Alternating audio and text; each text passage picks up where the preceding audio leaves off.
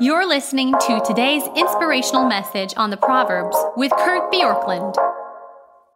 The very end of Proverbs 7 comes back to the motivation to avoid sexual encounters with somebody that it's not legitimate for you to be intimate with. It says this, and now my sons listen to me, verse 24 and be attentive to the words of my mouth. Let not your heart turn aside to her ways. Do not stray to her paths. And th- this picture of the path and turning aside is the Hebrew word that can be translated as veer. And the heart is the seat of the emotions. And what this is saying is that you and I will be drawn sexually unless we are intentionally directed to other things. Let not your heart implies that a person can make an intentional decision to focus their affections on something else. Because here's what happens, and I know this from having worked with men who get ensnared in a relationship is they start to think about a person who wants them. The power of being wanted is strong. And then what they do is they, they, they start to think about it. Instead of veering away, they, they continue on a path. And so it says, um, let not your heart turn aside to her ways. Do not stray into her paths. And so they're, they're veering toward it because it feels powerful rather than, than, than saying, I have a choice to turn away. And part of, of that is saying, I will run from temptation when it's noticeable to me in Genesis 39, there's the story about Joseph and Mrs. Potiphar, and she comes on to him. And we're told that he says, How can I do this great evil and sin against God? This Genesis 39. And he runs out, he leaves his coat. And what he did is he said, I'm removing myself from this situation. Verse 28 of Proverbs 7 For many a victim has she laid low, and all her slain are a mighty throng. And what this again is pointing to is the, the consequences and saying, remember the consequences of getting ensnared sexually with somebody.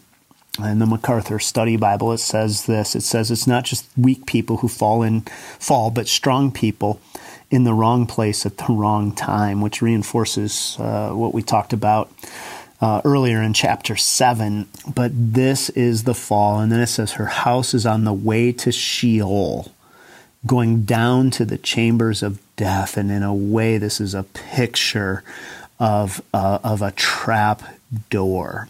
Mark Futato says this The watershed moment in the life of a sage, he's saying a young wise man, is how he handles temptations of various sorts, especially in the area of sex.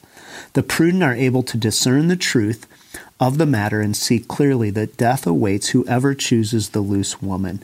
One cannot do this and make choices accordingly, or one who does this and makes choices accordingly, uh, one who cannot do this and makes choices accordingly, he says, is a fool. And so there's uh, here the idea of of saying I'll run, I'll remember the consequences, and then, really, the idea that I'll renew my mind so that my mind is turned back to the things of God. Romans chapter 12, verses 1 and 2 paint this picture. And, and in verse 2, it says that, that those who renew their mind, who aren't conformed to the image of the world, but renew their mind, these are the ones who will do what, what the Lord wants. And so, what we're really talking about here is is not simply saying, I will not go down this path because there's a high cost, but replacing our mind with the pictures of what God wants. And what God has for us is what the human heart actually longs for, which is a, a relationship. If God grants you a relationship that is a committed relationship where there is depth of commitment and there's that there's not a cheating threat.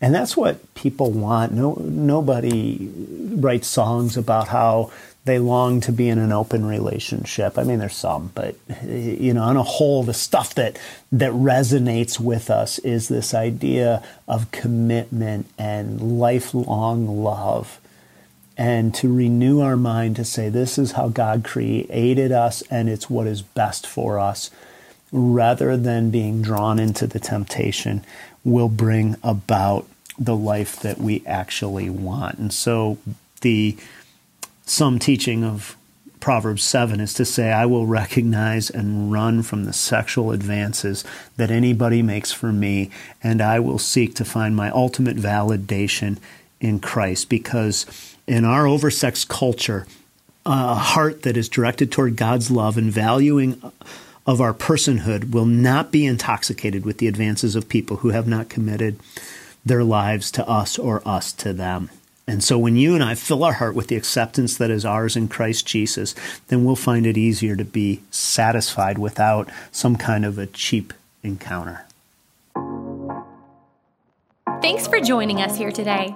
There's a lot of great content to explore on Orchard Hill Plus and on the Orchard Hill main feed from the weekend. Have a great day.